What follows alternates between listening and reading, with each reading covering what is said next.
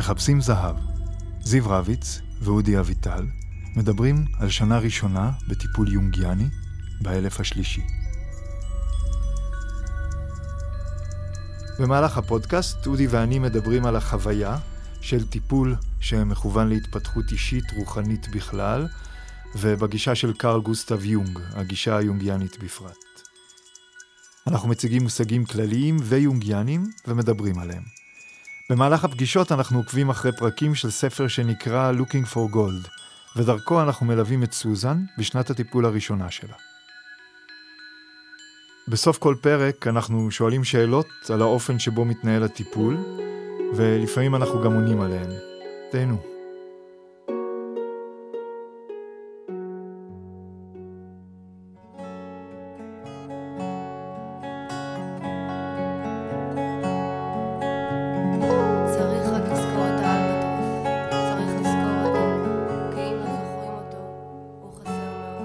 פרק 8. צפרדעים ירוקות. התהליך של סוזן מתקדם. בפרק הנוכחי מתחילה לנשב רוח חדשה.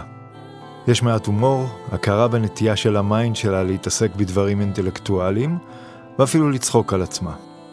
המיינד מנסה להסתיר את החלום הלא חשוב שבו השתוללה עם צפרדעים, אבל ערנותו של קלר גרמה לה לא לשכוח את החלום. על פי תגובותיו של קלר אפשר להרגיש שהוא כבר מכיר את נפשה של סוזן, ויודע מתי היא מדברת מתוך הדפוסים האוטומטיים שלה, ומתי מתרחש משהו חדש ופורץ דרך.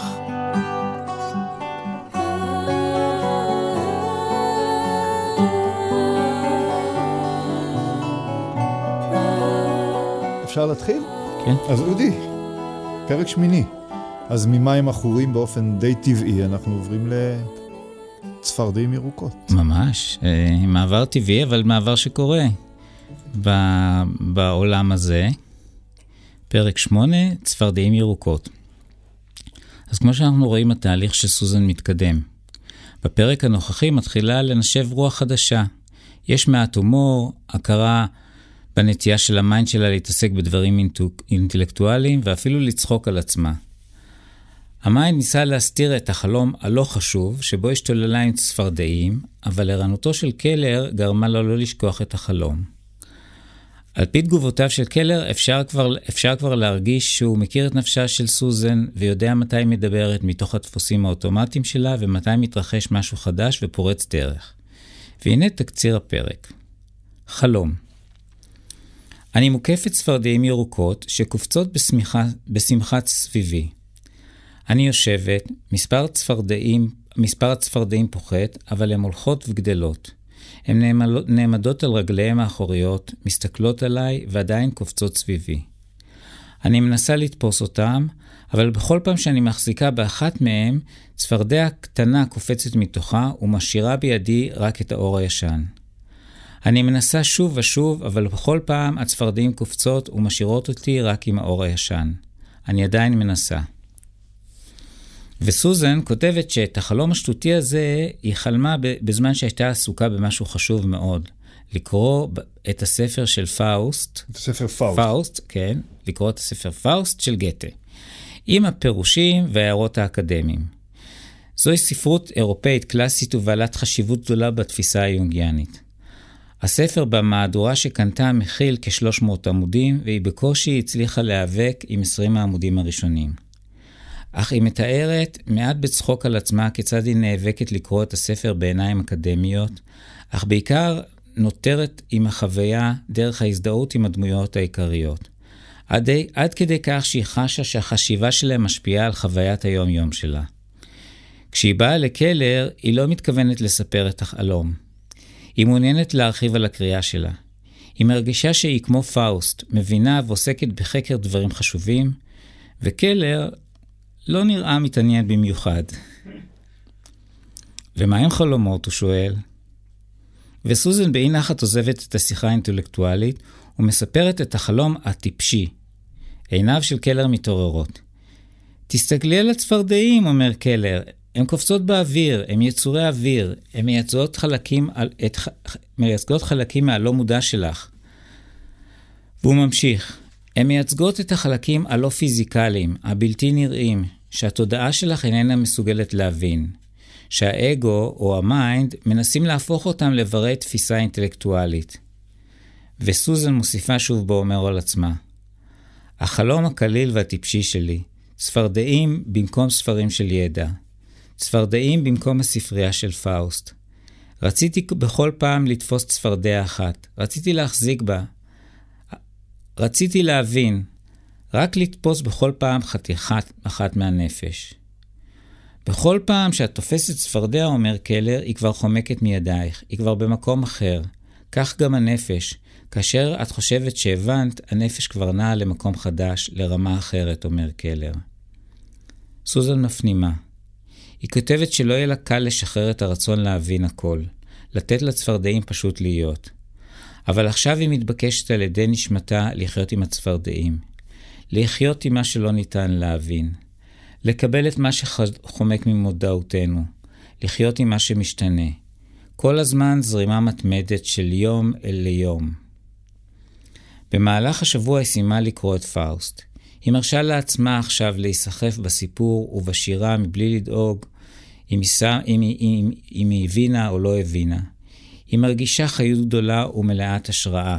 היא כותבת: רציתי להיות מלאה, מלאה בתפילה, מלאה באהבה, מלאה בתובנה. מפעם לפעם נזכרתי בצפרדעים שלי, או שמא הם זכרו אותי. בכל פעם שניסיתי להגדיר היטב ולכתוב משהו על כך, אה, על מכרה של אהבה, מכרה של יחסים, מכרה של תובנה, הצפרדעים החלו לקפוץ. הצפרדעים מופיעים לא במעט, לא במעט חלומות ואגדות. הם מייצגים ח... אה, מרכיב חשוב בנפש. במפגש של קלר וסוזן, בשבוע שאחרי, הם מדברים על חלום ובעיקר על הצפרדעים. הצפרדעים הם חיה אמפיבית, הם יכולים לחיות גם במים וגם ביבשה, ולכן הן מייצגות את החלק שבנו שיכול לנוע בין העולמות, בין התודעות. אם תיזכרו קצת באגדות וסיפורים, תראו שלצפרדים יש בדרך כלל תפקיד, תפקיד קצת קומי, הן באות לעזור לגיבור. קלר מספר לסוזן על מחז, מחזה יווני שלא הכרתי, בשם הצפרדעים, מאת אריסטופנס. זו קומדיה, וזה הסיפור. מותו של אורפאוס הותיר את אתונה בלי מחזאים ראויים לשמם. האל דיוניסוס, שהוא אל היין, אל הפסטיבלים, הוא גם פטרון ההצגות והתיאטרון, הוא מחליט לצאת למסע קשה אל השאול כדי להשיבו משם. הוא מקבל הוראות לדרך מהרקלס, שהיה בשאול ושב ממנו בחיים. והוא יוצא למסע כשהוא מחופש להרקלס עם עבדו קסנטאיס. בדרך, כמו בקומדיה טובה, קורים להם כל מיני דברים שלא היו צפויים. כאשר הוא חוצה את האגם לארץ השאול, מלווה את הסירה מקהלת צפרדעים, שהם גם המקהלה במחזה, וכך הם שרים. אנחנו ילדי הביצות והאגמים, עתה מתעוררים, מקהלתנו המלאה שירה, עת מצלצלים החלילים. קולותינו הברורים שרים את השירים שאנו אוהבים. עד פה זה הפרק, אה, או התקציר של הפרק שסוזן כתבה, ואני רציתי אה, לנסות עוד להעביר או להוסיף. אנחנו רואים בעצם שמתנהל איזשהו אה, מאבק בתוך אה, הנפש של סוזן. בין החלק המודע שלה, המיינד, שרוצה בעצם להמשיך את צורת החיים הישנה, של החיים האינטלקטואליים, של החשיבה הליניארית והרציונלית, אבל מכיוון שגם נפשה של סוזן פתוחה, היא מעוניינת אה, ורוצה בשינוי, אז היא בעצם מאפשרת לדברים שעולים מתוך הלא מודע שלה להתרחש. והאופן שבו, באופן קומפנסטורי, הלא מודע בעצם מעורר את עצמו, מביא את עצמו, מביא איזושהי, איזשהו אה, פיצוי על העמדה של המודעות, הוא בכל, בכמה צורות שאפשר להדגים אותם אה, פה. כמובן שהדבר הכי בולט זה החלום השטותי, שכאילו שם ללעג את הרצינות של סוזן בזמן שהיא מנסה להתעמק בקריאה אקדמית בספר אה, שהוא כל כך אה, חשוב בעיניה ובעיני התרבות שהיא חיה בתוכה. אה, אבל יש גם דברים נוספים. היא, בזמן שהיא מנסה לקרוא את, ה, אה, חומר בצורה אקדמית, שהיא בטח מאוד מאוד מתורגלת בה, היא בעצם נסחפת אחרי הדמויות של הגיבורים. היא יותר, אה, היא צריכה להיאבק בין הרצון שלה פשוט ליהנות ולהזדהות עם הגיבורים בעלילה, אה, כולל פאוסט, כולל מפיסטופילס, שהוא השטן. ולבין הרצון באמת להישאר, להישאר במקום, בגישה אקדמית. אה, אבל גם כאן, אה, בחיפוש של סוזן יש משהו שהוא, קש... שהוא לא מקרי, ושהוא באיזשהו אופן מתחבר לכל המסע ש... שסוזן אה, עושה. הספר ש...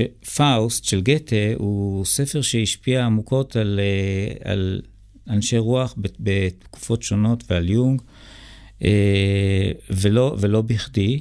מכיוון שהוא עוסק בנושאים אה, אקטואליים, קולקטיביים, שחשובים כנראה עדיין ב, גם בתקופתנו. והנה, אספר לכם בקצרה במה עוסק הספר. פאוסט אה, עוסק בעולם הרוח, ומתוך מטר, מטרתו להגיע למקומות גבוהים יותר, הוא מוכר את נשמתו לשטן, וזאת כדי לזכות באושר ובנעורים נצחיים. אבל ברמות הגבוהות יותר, המחזה מתחיל בעצם במאבק בין אלוהים לשטן על נשמתו של פאוסט. כי פאוסט מנסה להבין את העולם במהותו, והוא מנסה לעשות את זה דרך המדע, והוא נותר מתוסכל. ולכן הוא מוכר את נשמתו, בעיקר כדי להגיע למעמקי התבונה. העלילה מתגלגלת וחוצה רמות נמוכות ורמות גבוהות של הקיום. וגם סופה הוא לא צפוי, והוא עוסק בניסיון להביא לגאולה דרך פעילות עבור הכלל. הסוף איננו הסוף, והשאלות המרכזיות נשארות פתוחות. אבל ברמה הארכיטיפית, השטן לא מצליח לזכות בנשמתו של פאוסט, ויש בזה אמירה שהחד צדדיות איננה התשובה. זהו, זיו. זהו, זה בעצם הפרק שלנו. יש משהו שאתה רוצה להעיר, להגיד?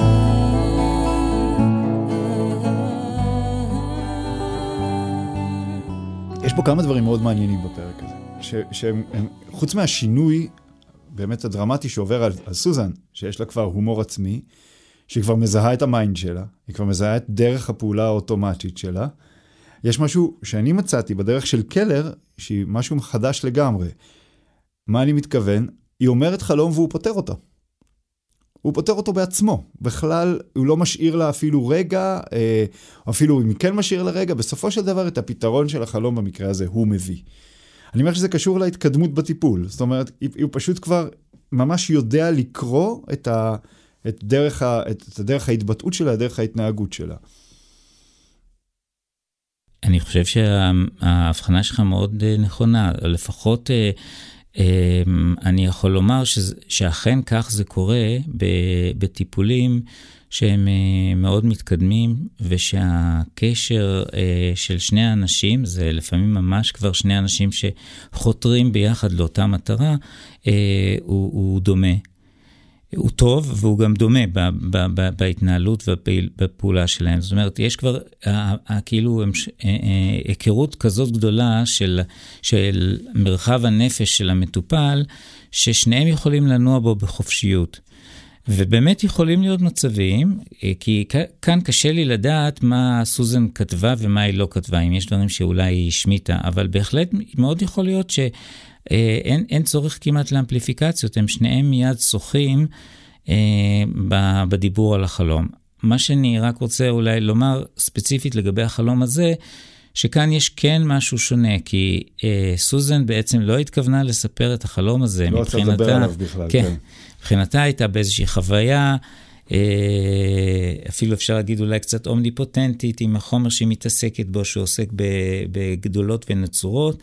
ו, ואיכשהו קלר, אה, בשאלה התמימה שלו, אה, מביא בעצם לח, לחלום להתגלות, וגם אה, אולי יותר מתעקש על המשמעות שלו, כי מבחינת סוזן אפשר היה גם לא לקרוא אותו.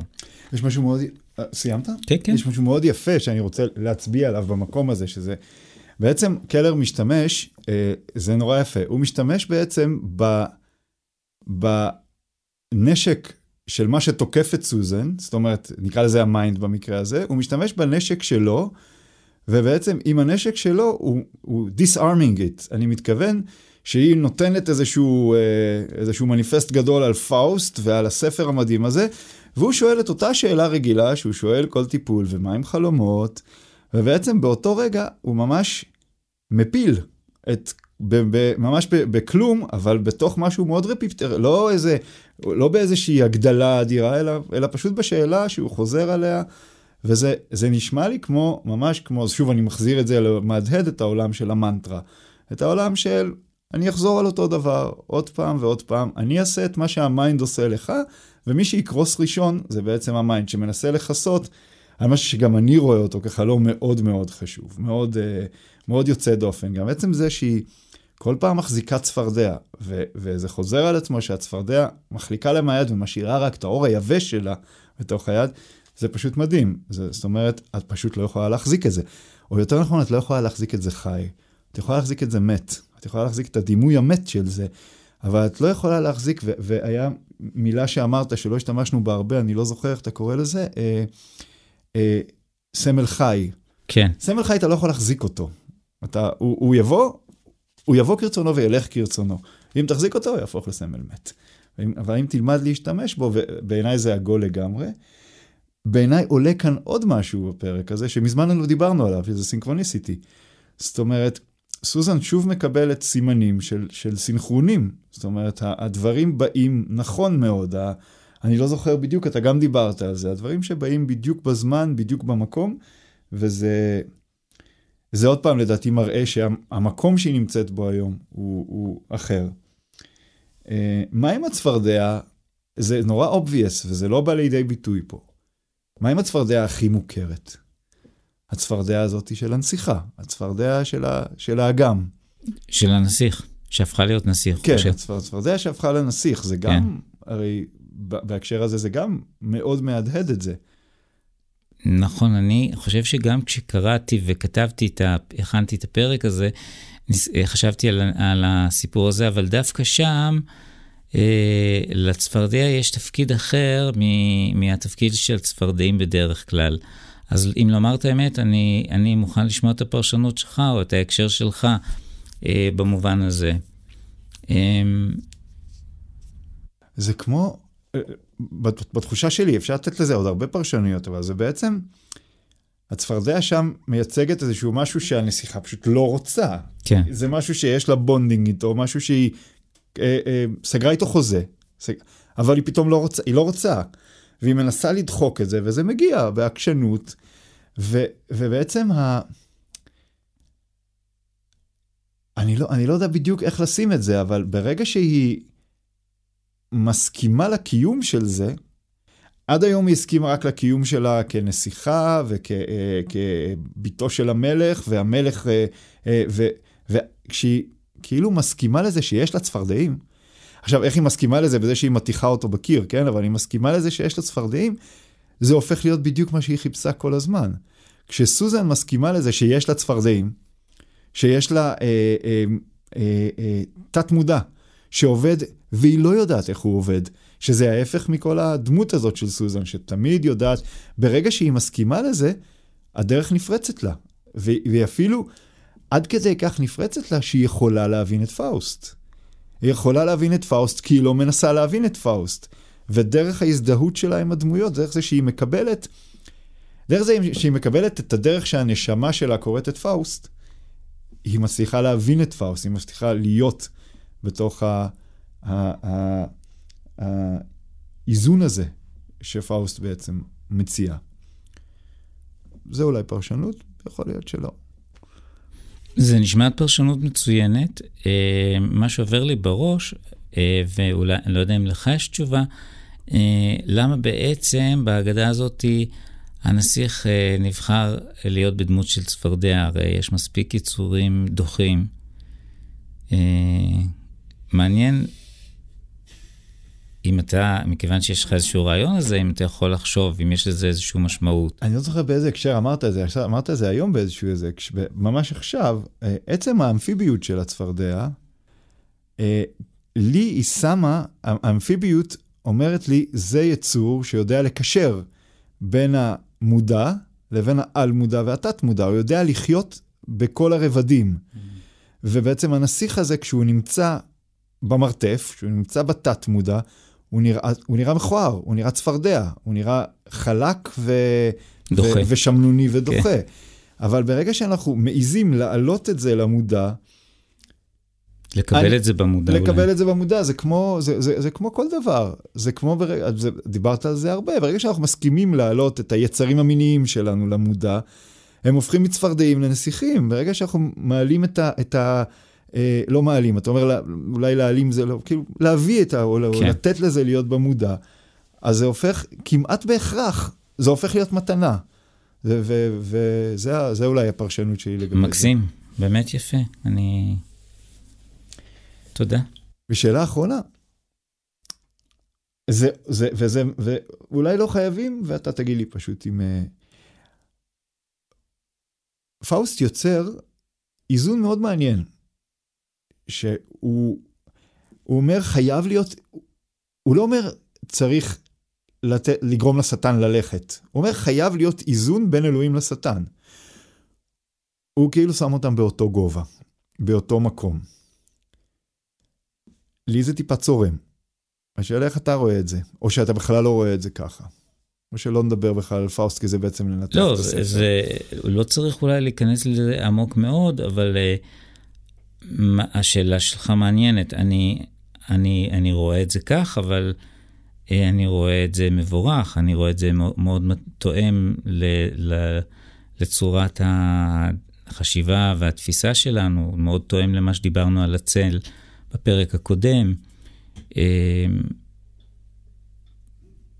אתה אומר שזה צורם, מעניין למה. כי בתחושה שלי בסוף הסיפור, זה לא שהשטן מפסיק להתקיים, אבל זה מובהק לגמרי שהוא פשוט בשירות האלוהים. עכשיו, המילים אלוהים ושטן הם מאוד של עולם פאוסט, אוקיי? זה לא העולם שלי. זאת אומרת, זה לא שה mind מפסיק להתקיים, אבל ה self מראה לנו שהוא בעצם גם המציא את ה mind.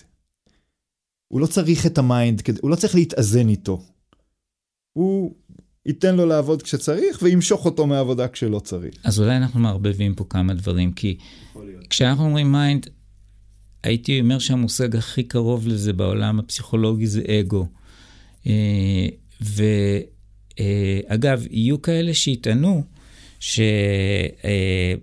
שבסוף התהליך האינדיבידואציה, אני לא חושב שבסוף התהליך האינדיבידואציה, אבל שיגידו שבסופו של דבר מה שמתקיים זה איזה דיאלוג בין אה, האגו ובין הסלף. שאני אישית לא מקבל את זה כך כפשוטו, אני אלא מקבל, אלא בהחלט חושב שאנחנו מתמוססים לתוך, ה, לתוך הסלף, ואחרי כן אה, ממשיכים להסתובב בעולם. כאיזשהו מין hybrid כזה שהוא אה, אה, אדם self, שזה גם מונח שיונג משתמש בו. אה, ובמובן הזה, ה mind הוא לא השטן. אה, זה ממש לא הייתי אומר. אה, השטן, אם בכלל נוכל לשים אותו כאיזשהו סוג של ארכיטיפ, אני חושב שנשים אותו אולי יותר קרוב לצל. אבל, אה, או, נשים, או נגדיר אותו כצל. אה, וגם אם, ואז אנחנו מדברים על רובד אחר, אנחנו מדברים על רובד ארכיטיפי שיש בו משחק בין ארכיטיפים שונים, וגם האגו נמצא שם, אבל הוא לא באיזשהו תפקיד מרכזי. אה, והשטן כצל הוא...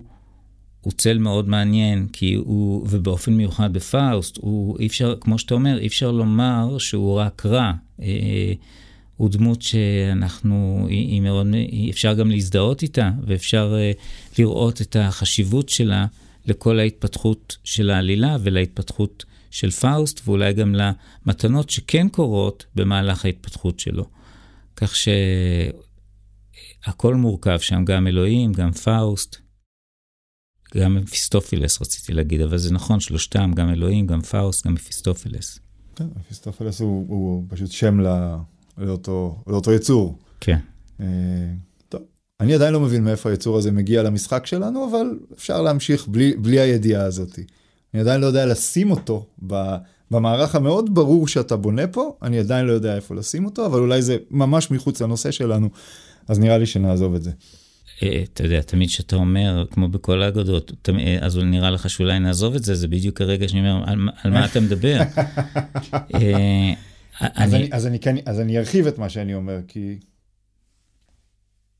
כי, כי אני, אני לא, אתה לא נותן לי שקט עם ההסבר שלך על מי זה השטן, על הארכיטיפ של השטן. כי מבחינתי הארכיטיפ של השטן הוא יציר של ה mind, הוא לא, הוא לא יצר את ה mind, הוא, יצ, הוא יצור שהוא עוד איזשהו דימוי שנמצא בתוך ה mind. הוא, הוא ה... בתוך סיפור גן עדן, הנחש מדמה אותו, רק בתוך סיפור גן עדן, לא רק בשביל שיהיה את ה... ו... והניסיון ליצור איזשהו דו-שיח, אפילו אתה אמרת, דו-שיח בין, בעיניי, מה שאתה אומר הוא לא משהו שאני מתנגד בו, הוא, הוא משהו שמבחינתי הוא, אה, הוא לא יכול להיות. אין דו-שיח בין האגו לסלף. הסלף לא מקיים דו-שיח עם האגו. אוקיי, אני מסכים איתך. זה, זה, זה כמו שאתה תקיים דו-שיח עם נמלה, היא לא תבין אותך. זה לא... אה, אוקיי. זה אפילו יותר רחוק מזה. ושם אני, אני לא, לא מצליח, ויכול להיות שבאמת פה אני עושה איזשהו, הנה, תעשה לי את בדיוק מה שדיברנו בחלק הקודם, אולי אני פה מסתיר איזשהו צל שלי, אבל כרגע אני לא מצליח להבין מי זה היצור הזה, מי זה הסיפור הזה, מה זה השטן. ארכיטיפים אחרים אתה מבין? אתה יכול לראות אותם? זה לא משהו... מבין, אני חווה אותם, אני חש אותם, אני, אני רואה אותם ביום-יום, אני, רואה, אני, גם חווה, אני גם חווה את הארכיטיפ של השטן. אבל הוא ב mind. הוא לא נפרד לי מזה. הוא לא, הוא לא מופרד מזה ב, בכלום. הוא לא יבוא לי מבחוץ. הוא לא יבוא לך מבפנים, אתה מתכוון. לא, דווקא, הוא לא יבוא לי מ, מחוץ ל... לת... הוא נמצא בתוך התודעה הפרטית שלי. בתוך, לא, בתוך התודעה, תודעה זה לא mind. נכון, ברור. ה mind גם נמצא בתוך התודעה שלי. אבל אוקיי. הוא אוקיי. נמצא בס... אבל עוד פעם, השאלה אם אנחנו מתפלספים פה יותר מדי. יש כאן, יש לי איזשהו, דווקא בפרק הצפרדעים הזה, הנטייה שלי עכשיו להתפלסף היא, היא לא מצליח להבין. אני לא רואה הבדל בין ה mind לבין השטן. אני חושב שהשטן זה עוד דרך להגיד, זה ה mind שלך. זה זה שלוחש לך כל, מיני, כל הזמן מאחורי הגב את כל הדברים שאתה לא רוצה לשמוע, וברוב המקרים הוא פשוט משקר לך. אנחנו כנראה חלוקים בעניין הזה. זאת אומרת, אה, בעיניי ה mind והצל, כדי שנהיה יותר ברורים, אפשר להגיד שהצל הוא השטן, הם, אה, הם דברים שונים. אה, ולא לא במקרה, אולי קשה לך לתפוס את ה, את ה, או לראות את החלק הזה. נכון שאם אתה לא רואה אותו, הייתי... אה, מאוד מציע לך, כמו עם כל ארכיטיפ אחר, אה, ל- לעשות איזשהו מסע, אה, אה, אה, לפחות לזהות אותו, להכיר אותו. אה, אבל אה, יש הרבה, יש גישות ויש תפיסות שבהן כביכול הרוע משוייך או מיוחס אה, ל mind, אבל... אני חושב שזו, שזה טעות, אה, זו טעות, זה עיוות, ולכן אה, אנחנו גם הרבה פעמים, אה, או שלא נמצאים במגע עם, עם משהו שחשוב מאוד שנהיה איתו במגע, וזה באמת עם הצל שלנו, או שאנחנו מזהמים, ככה אנחנו אומרים את זה בשפה שלנו, את האגו או את ה mind עם, ה, עם הארכיטיפ של, ה, של הצל, ואז אנחנו מפסידים כי אנחנו גם לא רואים את המשמעות, במקרה הזה, גם החיובית שיש, או התפקיד שיש ל mind. ה mind לא סתם קיים. אז אה, אולי נעצור באמת את השיח הזה, כי, אה, כי נראה לי שזה מספיק כן. פשוט לרמה שאנחנו נמצאים בה, אבל השאלה היא בהחלט שאלה שחיה. אוקיי. אז בואו נגיד שאנחנו עוצרים את זה פה, ויכול להיות שזה יעלה שוב. שוב תודה רבה, אודי. תודה לך.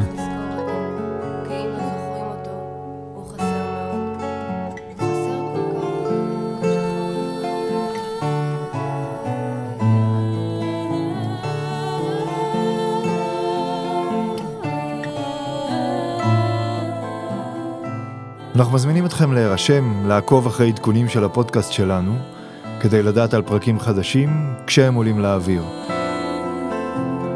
בנוסף, אפשר להגיב ולשלוח שאלות בעמוד הפייסבוק שלנו, שנקרא מחפשים זהב, ואנחנו מבטיחים להגיב.